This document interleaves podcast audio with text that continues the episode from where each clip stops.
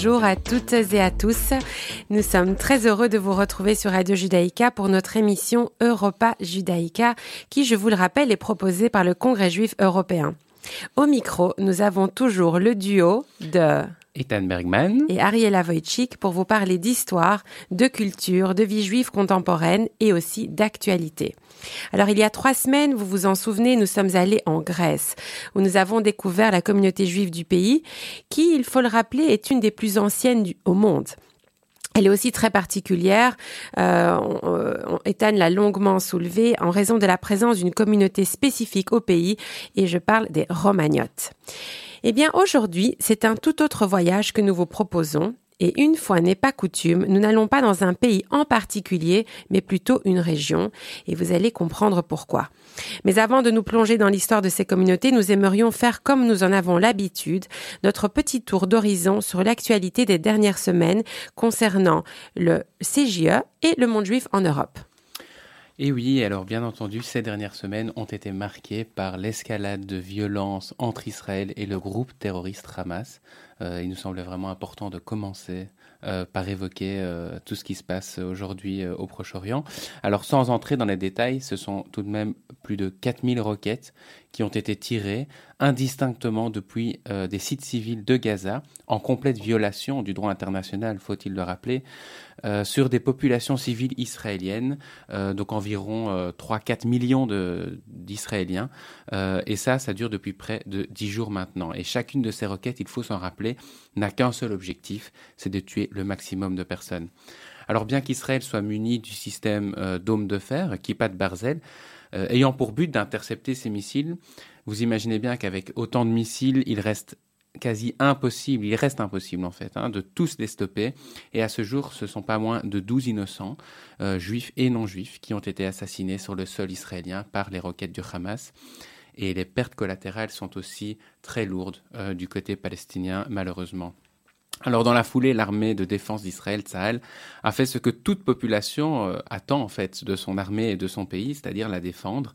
Elle a donc mené des frappes de riposte visant le leadership du Hamas, mais aussi les infrastructures du groupe terroriste dans la bande de Gaza et euh, dans les abords, puisque les tunnels ont été visés, bien entendu. Alors ces derniers jours, plusieurs roquettes ont aussi été tirées depuis le sud du Liban et la Syrie, ce qui est quand même un nouveau, nouvel élément dans ce conflit qui est vraiment extrêmement inquiétant. Et au sein même de l'État d'Israël, on a euh, assisté à de très violentes émeutes entre les communautés. Et le Premier ministre Benjamin Netanyahu a pris la parole à ce sujet afin de défendre le vivre ensemble dans le pays et en soulignant que ces faits étaient inacceptables et en disant notamment Zelo anachnu, ce qui veut dire ce n'est pas qui nous sommes.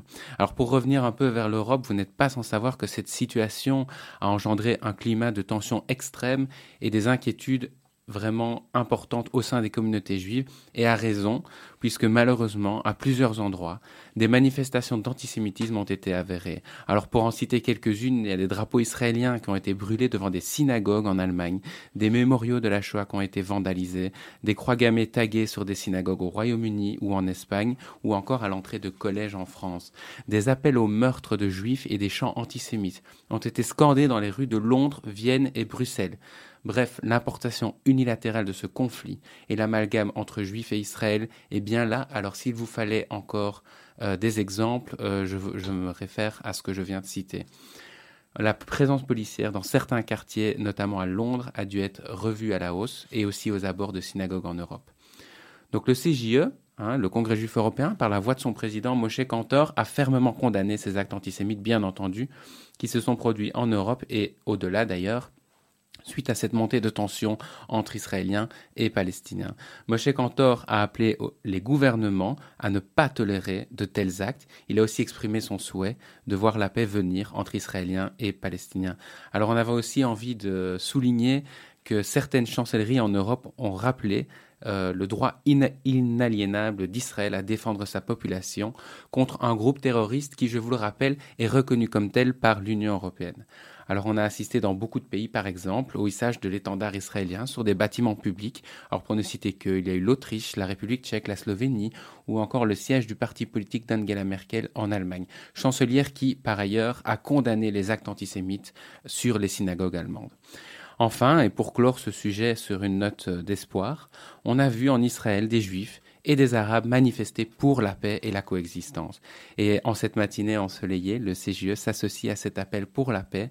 Et ce matin, nous aimerions écouter ensemble la chanson pour la paix, Shir la Shalom.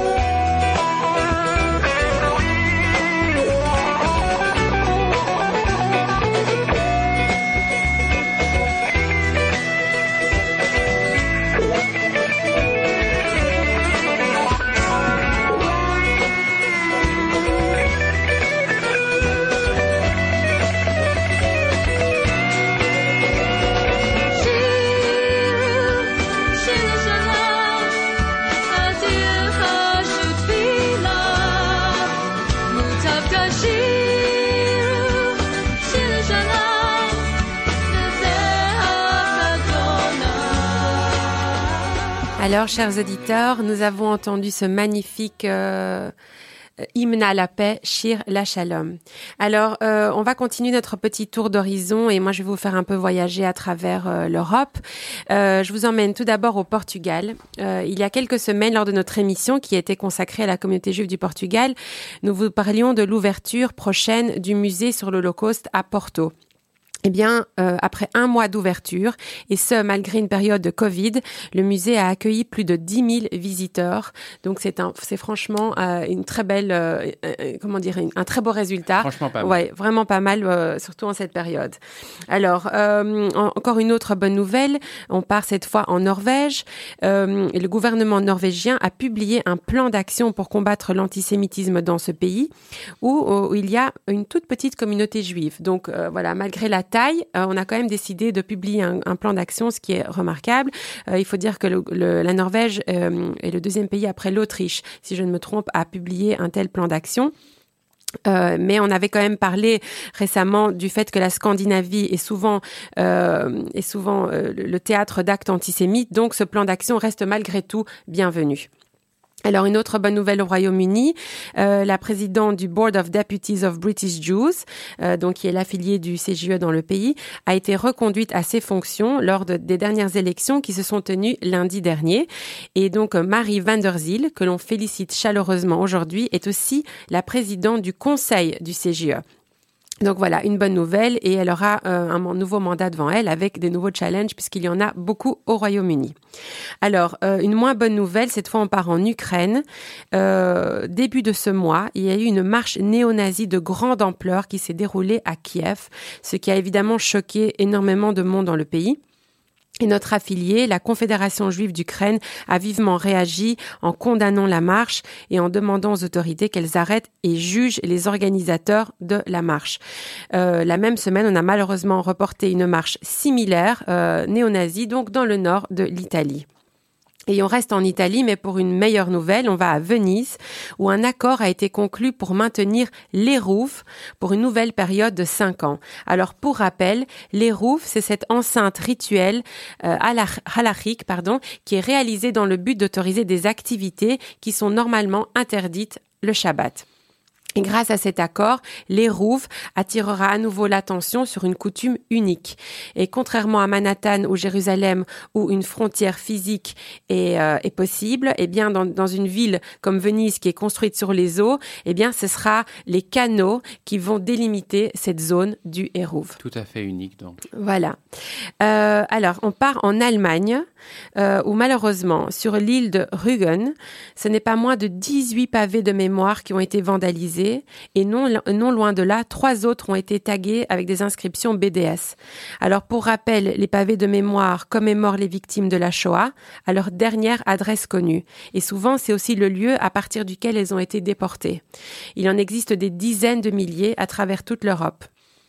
Donc euh, voilà, c'est évidemment euh, déplorable de, s'en prendre à, ces pavés.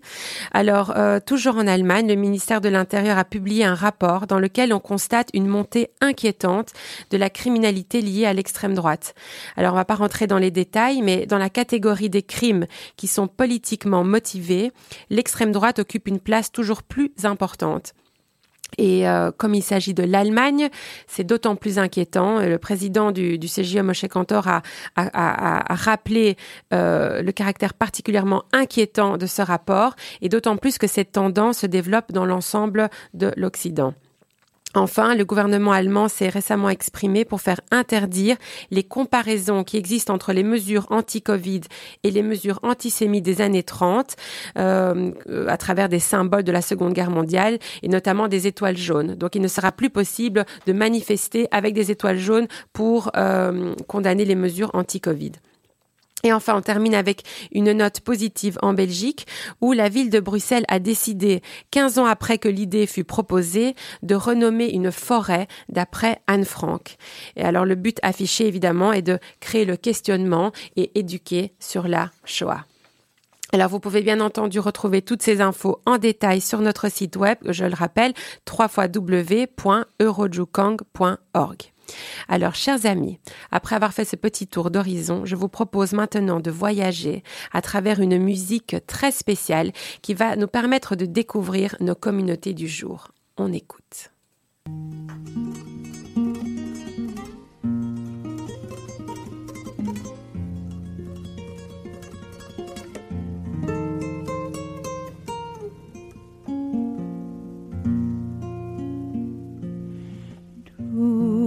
Durma durma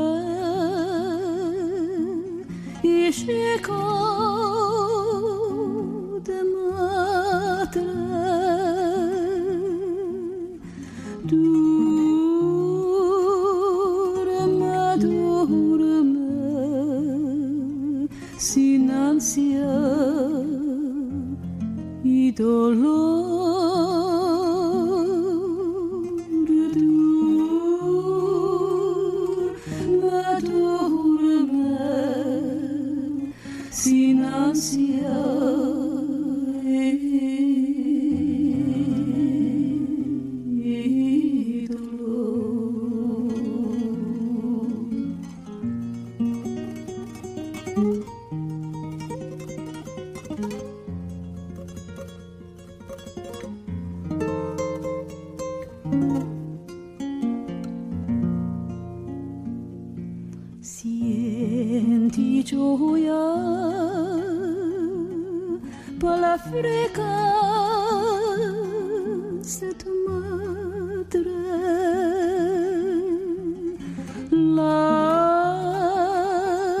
palavra de chamar e será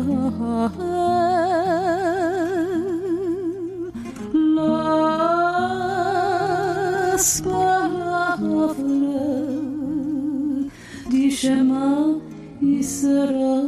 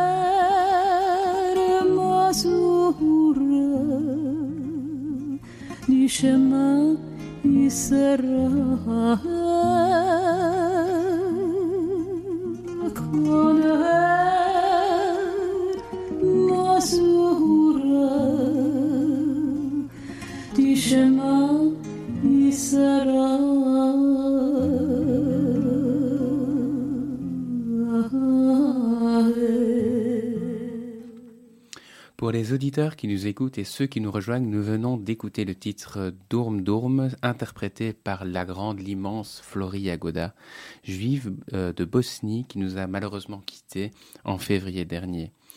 Et nous vous le disions en début d'émission, aujourd'hui nous ne nous arrêtons pas dans un pays en particulier, mais plutôt dans une région d'Europe.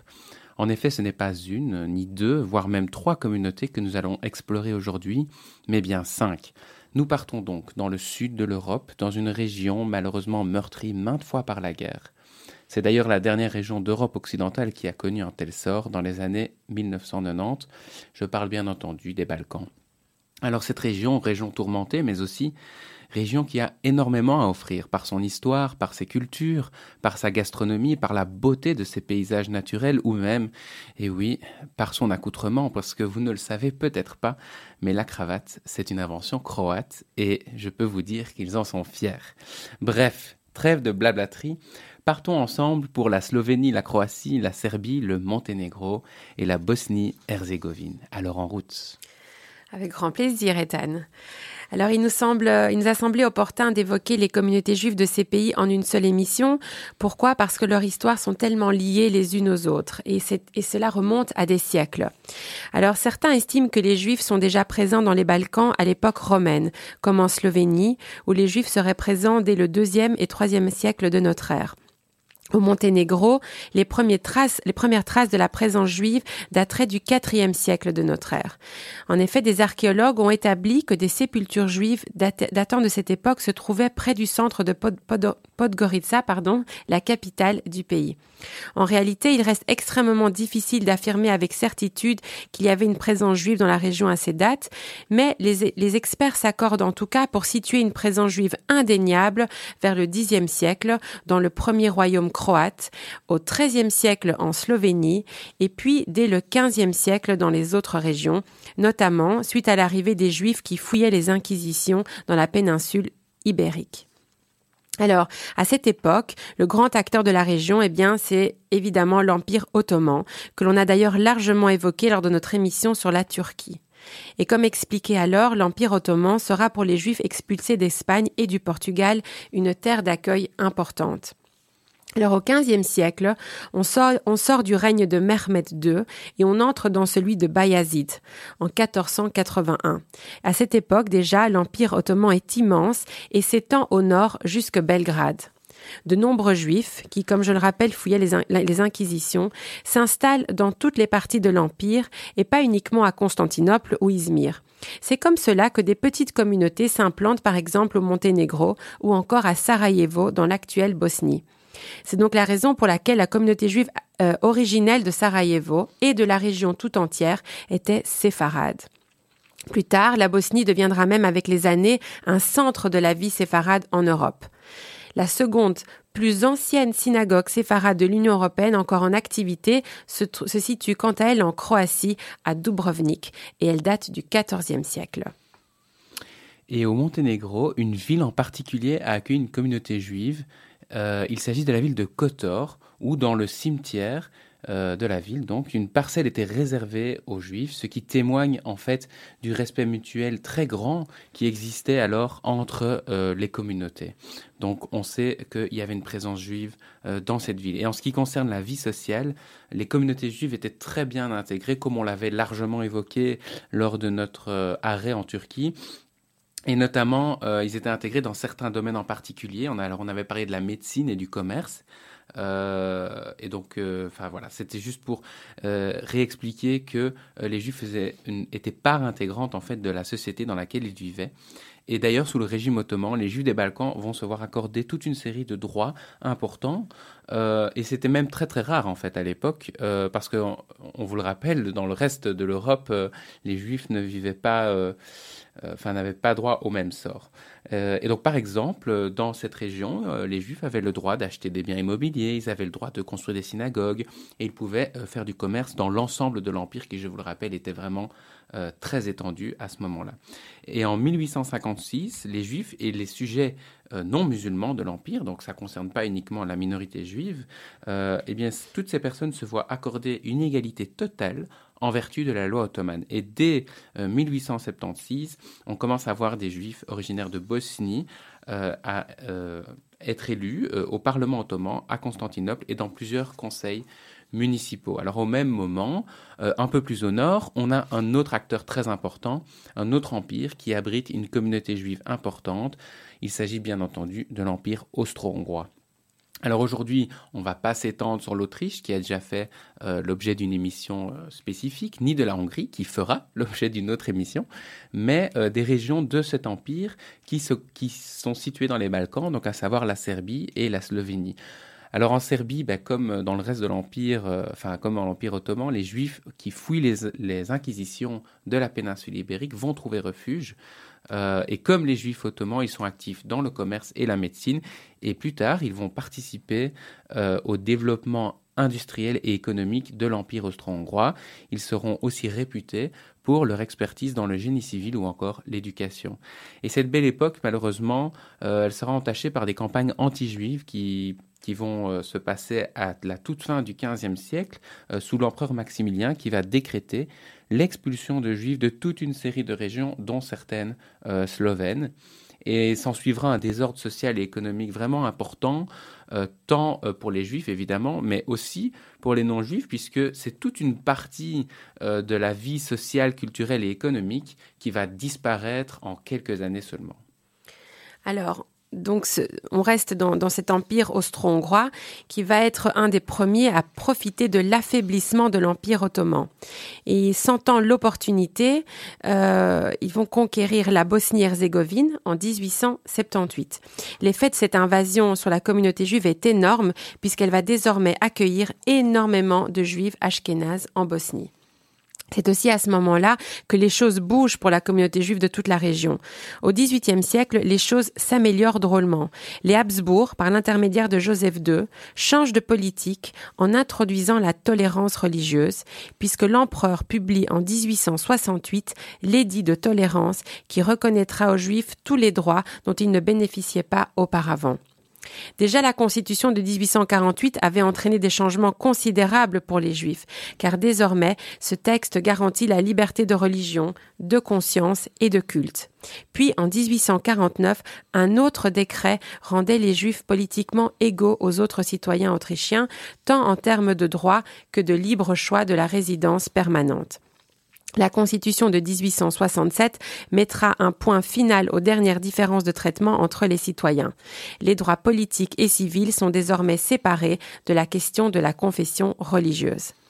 Par conséquent, la première communauté juive structurée de Belgrade euh, aura une avec une gestion laïque est établie en 1866. Et en 1889, en Slovénie, la population juive atteignit un peu plus de 1000 individus et des synagogues ont commencé à être érigées. Et quelques années plus tard, euh, évidemment, vient la, Première Guerre mondiale, qui d'ailleurs, euh, l'événement déclencheur se déroulera euh, dans les Balkans, avec la disparition de Franz Ferdinand. Mais bon, ça c'est une autre histoire. Donc vient la Première Guerre mondiale, qui voit aussi l'effondrement de cet empire austro-hongrois euh, et après laquelle le royaume de Yougoslavie va voir le jour. Et la création de ce royaume, eh bien, pour les communautés juives, elle a un effet euh, tout à fait clair euh, et simple à comprendre, c'est que les destins de toutes les communautés juives présentes sur le territoire du royaume vont désormais être liés. Et jusque dans les années 1930, en fait, la communauté juive va être assez prospère, les choses vont plus ou moins bien se passer. Euh, ils sont répartis dans tout le royaume, notamment dans les grandes villes, donc euh, Belgrade, Sarajevo, Zagreb, etc.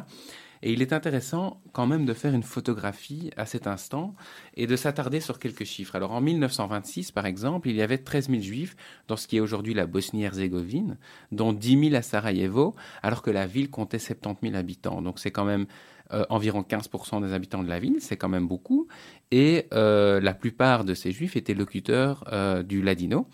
Et ce chiffre, en fait, va rester stable dans le pays jusqu'à la veille de la Seconde Guerre mondiale, où on estime que 14 000 juifs vivent dans le pays.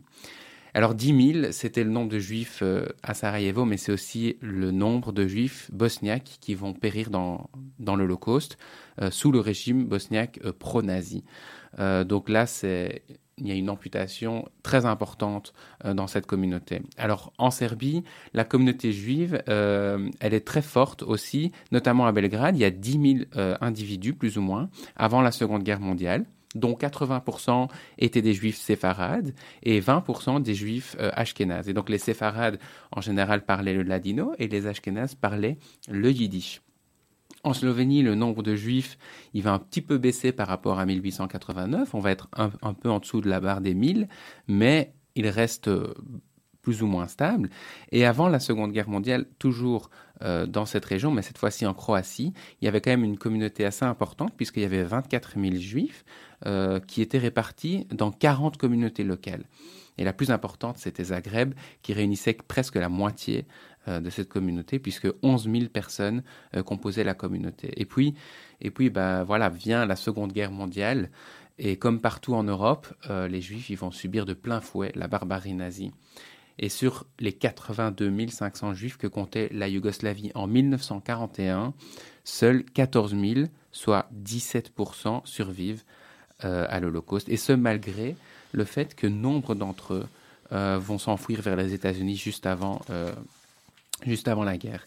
Et lorsque les Allemands euh, ont occupé Sarajevo en avril 1941, l'une de leurs premières actions a, été de brûler la synagogue séfarade qui faisait autorité.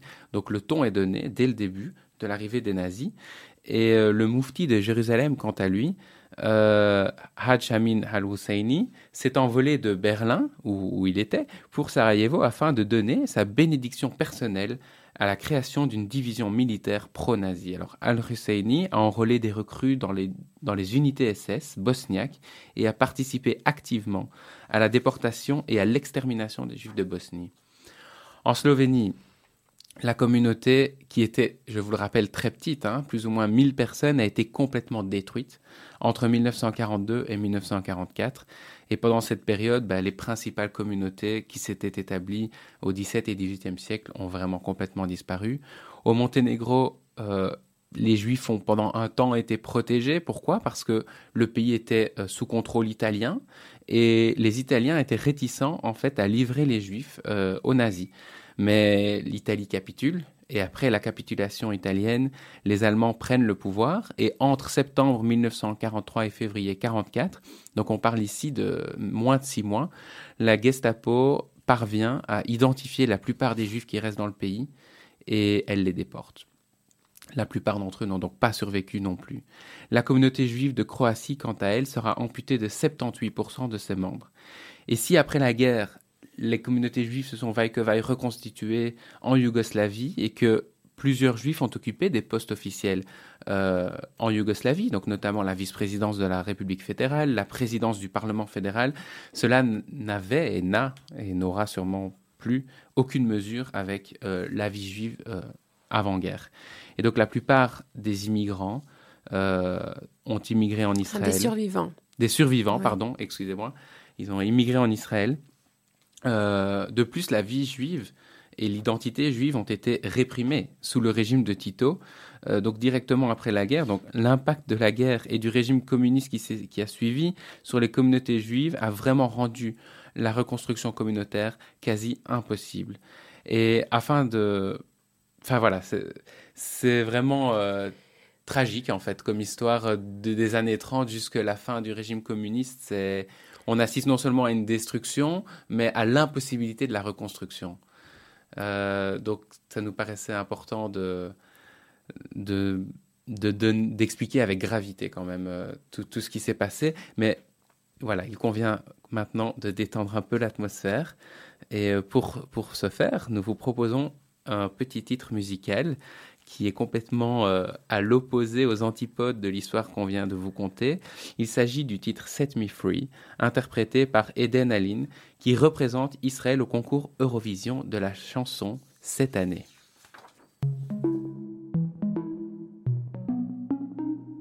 Take a look what we become. It's been so long. Getting you out of my life, I feel so strong. Set me free. Feel my beating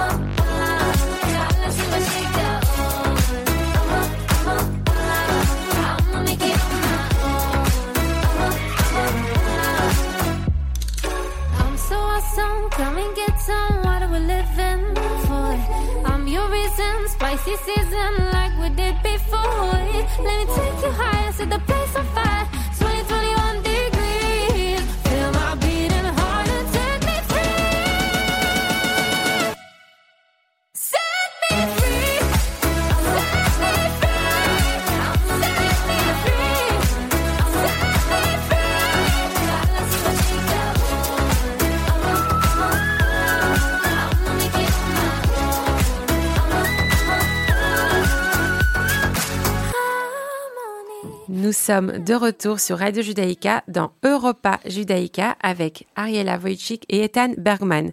Alors nous venons d'écouter le titre qui a qualifié Israël pour la finale de l'Eurovision qui sera retransmis ce samedi.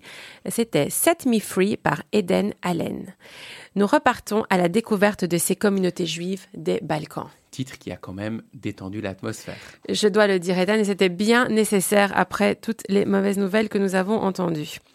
Alors, euh, ça, ça reste quand même assez, euh, hein, assez costaud puisqu'on est dans la Yougoslavie communiste, n'est-ce pas? Et comme tu l'as dit, il a été euh, impossible pour la communauté de se reconstruire sereinement. Et trois facteurs peuvent l'expliquer. Donc le premier, euh, c'est le fait que le pouvoir en place ne l'a évidemment pas encouragé. Ensuite, il y a l'émigration constante des Juifs vers d'autres contrées, comme Israël par exemple, qui a eu pour effet de diminuer le nombre de Juifs dans la région. Et enfin, la guerre civile des années 90, euh, qui, qui a joué un rôle évidemment important. Euh, à titre d'exemple, avant la guerre civile yougoslave, il restait environ 2000 Juifs en Bosnie-Herzégovine, 1500 à Zagreb et 2000 à Belgrade. Ces Juifs ont tenté de préserver euh, leur identité. Et euh, les communautés juives les plus importantes, ce sont toutes officiellement affiliées à la Fédération des communautés juives de Yougoslavie. Alors cette fédération, elle a perdu sa raison d'être avec la désintégration de la Yougoslavie en 1991 et avec la guerre qui, s'en est suivie. Et euh, à la merci de tous, la communauté juive de Zagreb a été l'une, euh, je donne ici un exemple, a été l'une des premières victimes de la guerre. En août 1991, son centre communautaire et son cimetière ont été la cible d'attaques terroristes. De nombreux juifs ont également été contraints de quitter la Bosnie musulmane déchirée par la guerre. Et d'ailleurs, pour la petite histoire, lorsque la guerre civile yougoslave a éclaté en 1991, le American Jewish Joint Distribution Committee, en coopération avec le Benevolencia, qui est donc euh, l'organisation qui représente les juifs de Bosnie et qui est notre affilié dans le pays. Toujours aujourd'hui. Voilà, exactement, ont évacué 1500 juifs bosniaques vers Israël et d'autres ont trouvé un refuge relatif dans la Croatie voisine. Bref, l'histoire et le destin des Juifs de cette région d'Europe est jalonné d'épreuves qui ont à chaque fois menacé l'existence même de la présence juive dans les Balkans. Alors, euh, on revient maintenant donc euh, après, la guerre et l'éclatement de, la Yougoslavie, cinq États distincts voient le jour et dans chaque État, il y a une communauté qui se structure. Alors on va commencer par la Bosnie. Aujourd'hui, il y a environ 500 juifs en Bosnie-Herzégovine, dont la grande majorité est séfarade. Il reste une seule synagogue en activité à Sarajevo, qui a été reconstruite après la, Seconde Guerre mondiale et qui est le centre de la vie juive communautaire juive bosniaque. Dans cette synagogue, on trouve une précieuse collection de livres ladinos et d'autres livres juifs, parfois vieux de plusieurs siècles. Alors l'affilié du, du, CGE en Bosnie, c'est, comme je, je l'ai dit, c'est l'organisation La Benevolencia, qui est présidée par l'ambassadeur Jacob Finchi. Alors dans le monde juif, cette communauté est célèbre pour sa légendaire Agada. C'est un trésor historique car cette ancienne Agada, appelée Agada de Sarajevo, aurait été apportée par des juifs espagnols expulsés par l'Inquisition en 1492. La Agada a ensuite été vendue au musée national de Sarajevo, fin du 19e siècle, et durant la Seconde Guerre mondiale, elle a été cachée des nazis par le directeur du musée de la ville et par le bibliothécaire en chef qui l'ont remise à un religieux musulmans afin de la cacher dans une mosquée parmi des Corans et d'autres textes islamiques. Histoire assez rocambolesque. Tout à fait, et qui montre aussi et qui témoigne de cette euh, très bonne cohabitation qui existe aujourd'hui entre les différentes communautés. Et pendant la guerre de Bosnie, le manuscrit a été préservé dans une voûte souterraine. Euh, ça aurait été presque une histoire euh, d'Indiana Jones, à la recherche de la Haggadah de Sarajevo. Exactement. Il a été restauré grâce à une campagne spéciale qui a été financée par les Nations Unies et la communauté juive bosniaque en 2000 alors la Haggadah est inscrite dans les monuments nationaux de Bosnie-Herzégovine et elle témoigne, comme je l'ai dit, de cette excellente entente et solidarité entre les différentes communautés dans ce pays. Et oui, c'est toujours important de rappeler euh, que souvent, la plupart du temps, il y a une entente entre les communautés, puisqu'on parlait euh, de la collaboration, mais il y a aussi eu beaucoup de juste euh, et d'une certaine façon, préserver le patrimoine historique juif et universel fait partie de cette cet engagement pour la justice et pour l'histoire de l'humanité. Bref, sur cette petite euh, digression, euh, moi j'aimerais bien aller en Serbie, euh, qui aujourd'hui abrite une petite communauté juive aussi, qui regroupe environ 3500 membres, dont la plupart résident à Belgrade. Alors la Fédération des communautés juives de Serbie, nom très officiel, est composée de 10 communautés juives locales et est l'affiliée du Congrès juif européen dans le pays. Euh, elle est présidée par Robert Sabadoche et en 2019, elle a fêté son centième anniversaire puisqu'elle a été créée en 1919. Alors, la communauté gère tous les services nécessaires au bon déroulement euh, de la vie juive dans le pays. C'est ça qui est assez euh, intéressant avec ces communautés, c'est qu'elles ont beau être petites, on remarque quand même qu'elles sont très dynamiques et très complètes. Alors par exemple en Serbie, euh, la communauté, elle va gérer tout ce qui est tout ce qui touche à la nourriture cachère, aux services religieux, tout ce qui touche à l'éducation juive, mais aussi elle va offrir par exemple des cours d'hébreu.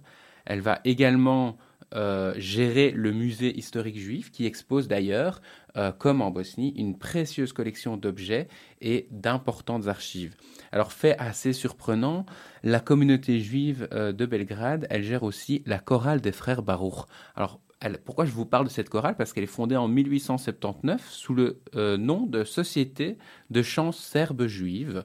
Et pourquoi Pourquoi je parle de cette chorale Eh bien, tout simplement parce que selon certains chercheurs, il s'agit, il s'agirait de la plus ancienne chorale juive active au monde. C'est assez marrant, quoi. Alors, j'aimerais aussi attirer l'attention sur une synagogue que vous devez absolument visiter si vous allez en Serbie. Alors, plus d'excuses. Maintenant qu'on peut voyager, maintenant qu'on est de plus en plus vacciné, que le taux de vaccination augmente, on peut voyager, on y va, en plus en Serbie. Je pense que tout le monde, est, beaucoup de gens sont vaccinés, on, ça vaccine là-bas. Alors il s'agit de la synagogue Subotica, euh, qui a été construite en 1902 et qui est réputée pour sa beauté. Euh, malheureusement, elle était dans un très très mauvais état, on imagine, avec toute l'histoire, la guerre, la Yougoslavie communiste, là encore la guerre, enfin bref. Mais euh, cette synagogue a été restaurée en 2005, euh, restauration qui a tout de même duré 12 ans, et il a fallu attendre 2018 pour que des rouleaux de la Torah soient réintroduits. Mais aujourd'hui, c'est chose faite, et vraiment, c'est une synagogue à aller voir. Vous pouvez aussi visiter dans le pays d'autres sites d'intérêt juif, comme le musée juif évidemment, mais il y a aussi, euh, c'est moins de gens le savent, les sépultures des grands-parents de Théodore Herzl dans la ville de Zemun, ou encore le cimetière juif de Belgrade qui comprend en son sein de nombreux euh, monuments dont on n'a pas vraiment le temps de parler ici, mais allez-y, allez-y, ça vaut la peine. Ethan, tu m'as vraiment donné envie d'y aller là. C'est encore un des pays des Balkans que je ne connais pas. Euh, moi, je vais vous emmener au Monténégro. Ça, c'est un pays que moi j'ai eu la chance de visiter, qui est d'ailleurs magnifique. Alors après la fin de la Seconde Guerre mondiale, il y a évidemment un très petit nombre de Juifs qui est resté au Monténégro. Et en raison des mariages mixtes, il est difficile de déterminer le nombre exact de Juifs vivant et travaillant au Monténégro aujourd'hui. Mais malgré ça, il y a une très petite communauté qui euh, qui s'est formée euh, de manière officielle maintenant et elle est affiliée au Congrès juif européen. C'est d'ailleurs la toute dernière en date qui a adhéré à notre organisation et elle est présidée par une femme très dynamique qui s'appelle Nina Hofner-Bokan. Alors, euh, cette communauté juive est l'une des plus jeunes communautés juives du monde.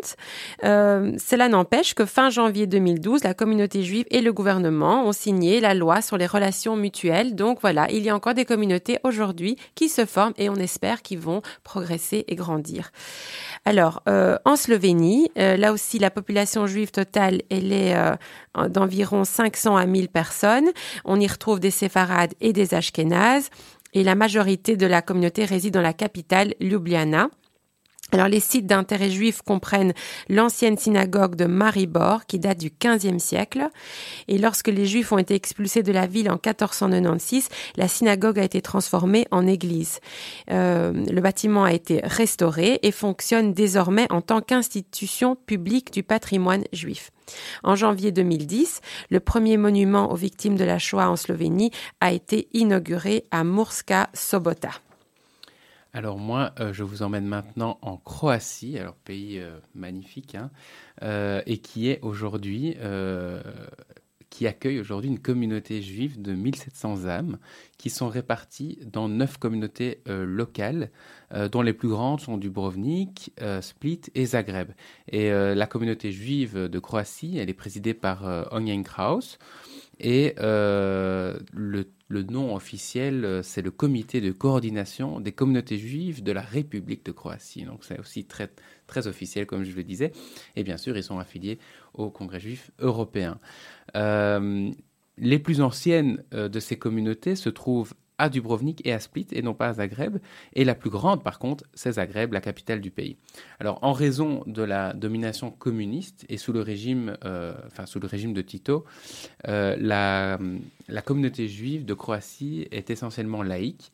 Elle est également euh, malheureusement vieillissante, et ce malgré, comme on le disait, vraiment une vie communautaire dynamique et la présence de nombreuses organisations, tels que le Jardin d'enfants Myriam Weiler, les mouvements de jeunesse, le club sportif Maccabi ou encore l'Union des étudiants juifs euh, croates. Alors ici, on, voilà, on vous a offert un petit, euh, tour d'horizon de, ces communautés.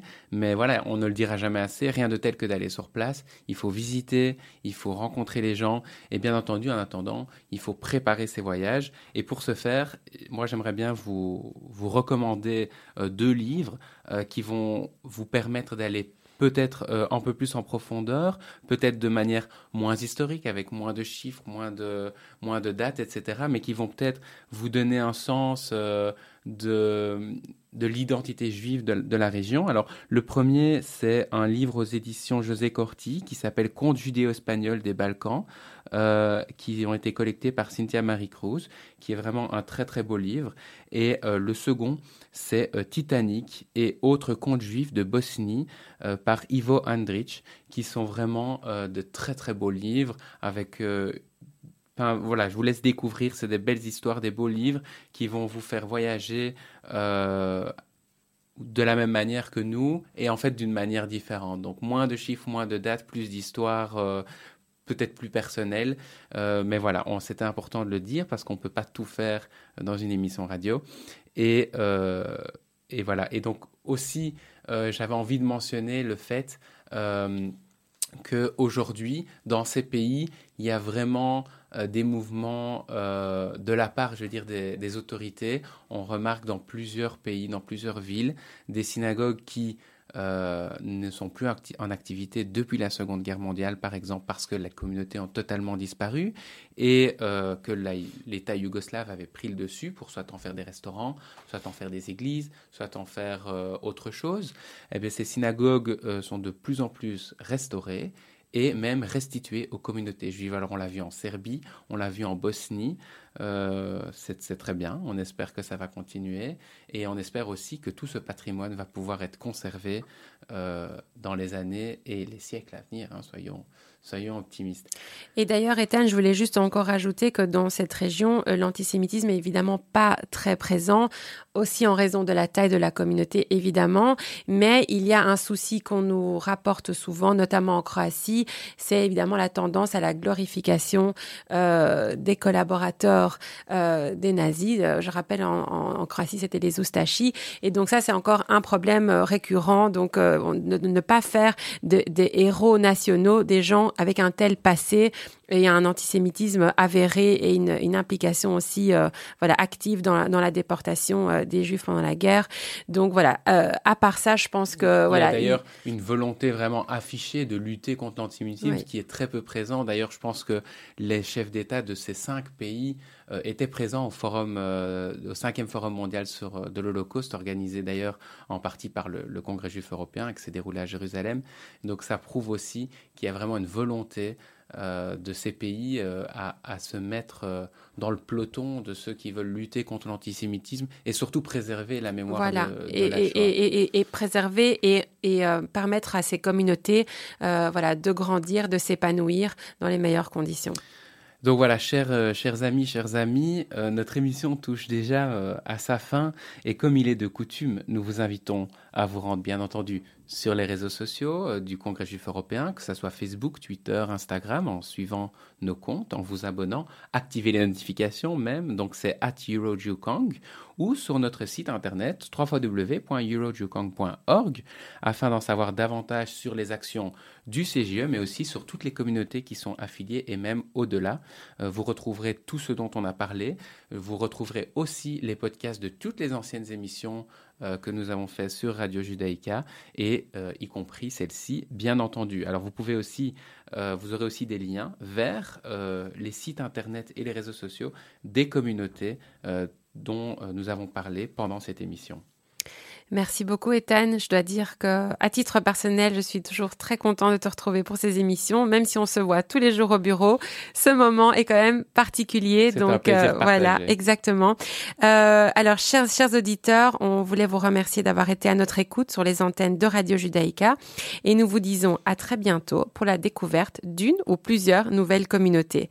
Et nous vous rappelons que vous pouvez réécouter ce programme sur la chaîne Spotify de l'émission ou en, rediffusion, en rediffusion sur Radio Judaïka les lundis entre 15 et 16 heures et 20 heures tous les mardis. Enfin, oui, tous les mardis. Exactement. Tout à fait. À bientôt. Bonne journée.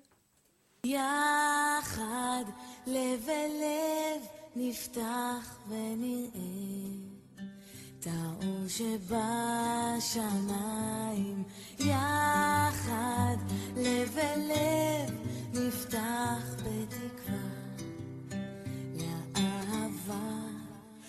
כשהלב נפתח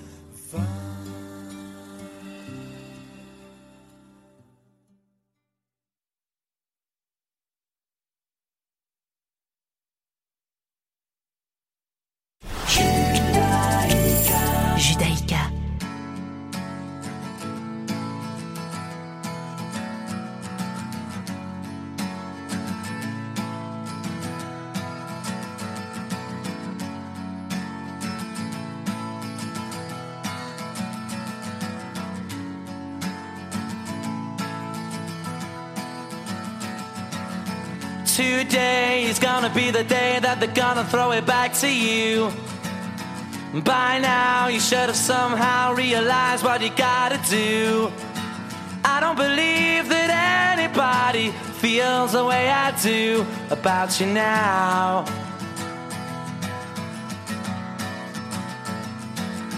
Backbeat, the word is on the street that the fire in your heart is out. I'm sure you've heard it all before, but you never really have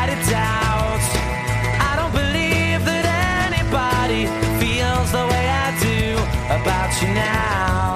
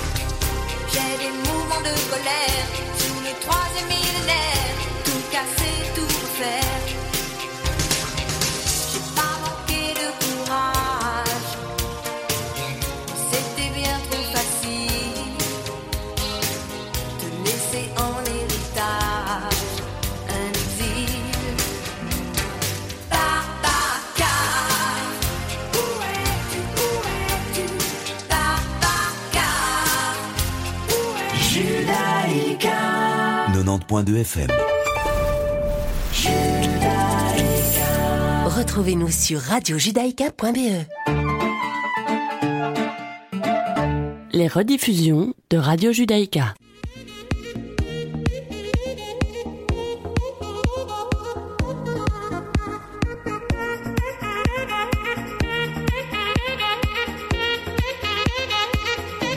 Serge Bézère qui est avec nous. Bonjour Serge Bézère. Bonjour Olivier. Ça va bien? Ça va très bien, un grand sourire, euh, magnifique météo dehors, donc Oh. on est heureux comme tout. hein. Il fait froid, hein. franchement, ça nous manque quelques Il fait froid degrés. sur les terrasses en tout cas, Ouais. c'est sûr, très froid. Pour les pauvres restaurateurs. On est reparti en tous les cas, Serge, ensemble pour un nouveau numéro de, de Mythe de Boss. On va accueillir un, un nouvel invité qui est arrivé dans le studio avec un beau pull bien coloré qui nous amène un peu, ça nous donne un peu de couleur dans le soleil, on va dire. hein.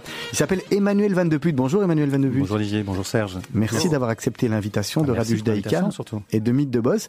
Alors vous, expliquez-nous ce que vous faites et qui vous êtes. Alors, euh, je, je vais me présenter. euh, je suis directeur de Sotheby's euh, Belgique-Luxembourg à Bruxelles depuis, depuis 8 ans. On Voilà. va juste préciser que c'est Sotheby's, mais qu'il y a plusieurs, plusieurs Sotheby's à Bruxelles. Exactement, donc c'est la branche, la branche salle de vente. Salle de vente. Voilà. Voilà. Et vous êtes, vous êtes tombé dedans euh, comme dans la marmite quand vous étiez petit. Comment ça, comment on devient euh, euh, vous savez, vous- j'imagine que vous avez un petit peu déjà écouté les, les émissions de temps en temps. En tous les cas, Ouais. on, on aime bien toujours savoir. Parce f- c'est ce qu'on dit toujours. Hein, c'est ce que je dis toujours. On n'arrive pas à parachuter directeur de, de Sotheby's, euh, qui est pas une petite maison, euh, euh, salle de vente, en, en claquant des doigts. Donc bien sûr, il y a un parcours avant. Et, et, et, et moi, ça, nous, ça nous intéresse, et nos auditeurs aussi, de le, de le connaître. Il y a quoi? Il y a une école. euh, euh, Qu'est-ce qu'il y a comme école? Et puis après, vous faites quoi Des cours d'histoire? De l'art Qu'est-ce qu'on Comment on devient finalement euh, euh, Comment on vient dans, dans l'art, hein, finalement, dans les salles de vente Bah, c'est une question intéressante, évidemment. C'est comment, arriver dans ce milieu-là? Il n'y a pas, pas d'école. Enfin, euh, J'ai cette chance-là d'avoir fait de ma passion mon métier et d'avoir euh, d'être tenace peut-être aussi euh, dans, dans cette euh, dans cette voie-là. Mais j'ai euh, j'ai grandi à Anvers dans une famille bilingue, donc euh, la culture c'est quelque chose qui nous tient à cœur. euh, Et, euh, et, et mon grand-père était artiste peintre, et donc voilà. j'ai- Donc vous êtes tombé dans la marmite quand vous étiez petit, on peut bah, dire. on n'est pas, voilà, on ne le choisit pas. En tout cas, on, on- on grandit avec. Et donc, euh, donc évidemment, mes, mes parents et mon père en particulier m'amenaient dans toutes les expositions, et ça m'a évidemment beaucoup, euh, beaucoup inspiré. Mais j'ai fait des études totalement euh, différentes. J'ai fait euh, des études classiques et, et, euh, et un parcours universitaire en sciences politiques à l'université d'Anvers. Donc rien à voir avec. euh, Rien à voir, si ce n'est que j'avais toujours une passion pour la politique et la culture. Je crois que les deux sont toujours liés. Euh, et que j'avais fait un mémoire de licence sur la collaboration culturelle pendant la Seconde Guerre mondiale en Belgique. Et donc, je, je liais euh, ces deux passions, l'art et, et- et la politique. Et, et c'est vrai que pendant mes études, j'ai toujours voulu travailler pour une salle de vente. Et donc, j'avais envoyé, euh, comme tout bon étudiant, des lettres de. Il fallait de pas faire histoire de l'art finalement quand on veut travailler dans une salle de vente ou quand on veut rester dans dans l'art, quand on est intéressé. C'est c'est pas finalement la voie qui mène. euh, Alors c'est sans doute la voie la plus classique et, et- et quand on a fait histoire de l'art, évidemment, euh, il y a peut-être que quelques débouchés, c'est-à-dire travailler dans, dans des institutions publiques comme des musées ou dans le marché de l'art. Euh, mais, euh, mais bon nombre de mes collègues ont fait un autre parcours avant d'y arriver. Euh, voilà. Et donc euh, le mien, euh, le mien, c'est celui-là parce qu'il n'y avait pas d'études d'histoire de l'art à Anvers et, et on est plusieurs enfants, donc voilà, il fallait d'abord faire autre chose avant de faire l'histoire de l'art, peut-être aussi. Et c'est euh, c'est ce que j'ai fait. Mais euh, mais donc en, en, en envoyant euh, des lettres de de sollicitation à différentes salles de vente, ben, j'ai pu avant la fin de mes études commencer auprès de la salle de vente Lempertz, qui est là une salle de vente allemande qui est établie à Cologne. Et je me suis retrouvé à, à travailler dans le bureau de Bruxelles avec une collègue. Et là, vous vous dites finalement, c'est quelque chose que j'aime bien. Sciences Po, je sais pas si vraiment je vais me diriger vers ça. Et donc, euh, je, je termine euh, mon dernier master, donc euh, trois mois avant la fin de mes études. Donc, je suis heureux d'avoir un travail. voilà, avant de, avant de terminer les études, c'est quand même un, un- un luxe, même si c'est à temps partiel. Et il se fait qu'après cinq mois, ma collègue donne sa démission. Et donc, je me trouve à la tête de Sotheby's à, 23, à 22 ans, ce qui est très jeune, évidemment, mais ce qui me donne la possibilité de, de grandir à travers, mes, à travers les rencontres que je fais euh, avec mes collègues à, Cologne et à Bruxelles. Voilà. Quand on parle salle de vente et quand on vous écoute parler de salle de vente, on a l'impression que c'est uniquement lié à l'art et aux œuvres d'art. Est-ce que c'est le cas ou est-ce qu'on a d'autres types d'objets? Parce qu'on on imagine que ce qui est vendu en salle de vente couvre plus que la peinture exceptionnelle ou les œuvres ou les, sculptures. Alors, j'ai commencé donc ma carrière vers euh, 2002. Le- la salle de vente n'a plus rien à voir avec euh, ce que c'était à l'époque.